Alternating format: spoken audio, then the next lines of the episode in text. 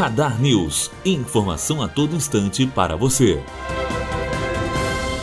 A AGU consegue liminar que considera ilegal a greve dos petroleiros. A paralisação estava prevista para começar nesta quarta-feira, em protesto contra a privatização da Petrobras e para reivindicar a demissão do presidente da empresa, Pedro Parente. A Justiça também estabeleceu multa de 500 mil por dia parado. Matheus Azevedo, aluno do primeiro ano de jornalismo, direto para a rádio Unifoa, formando para a vida.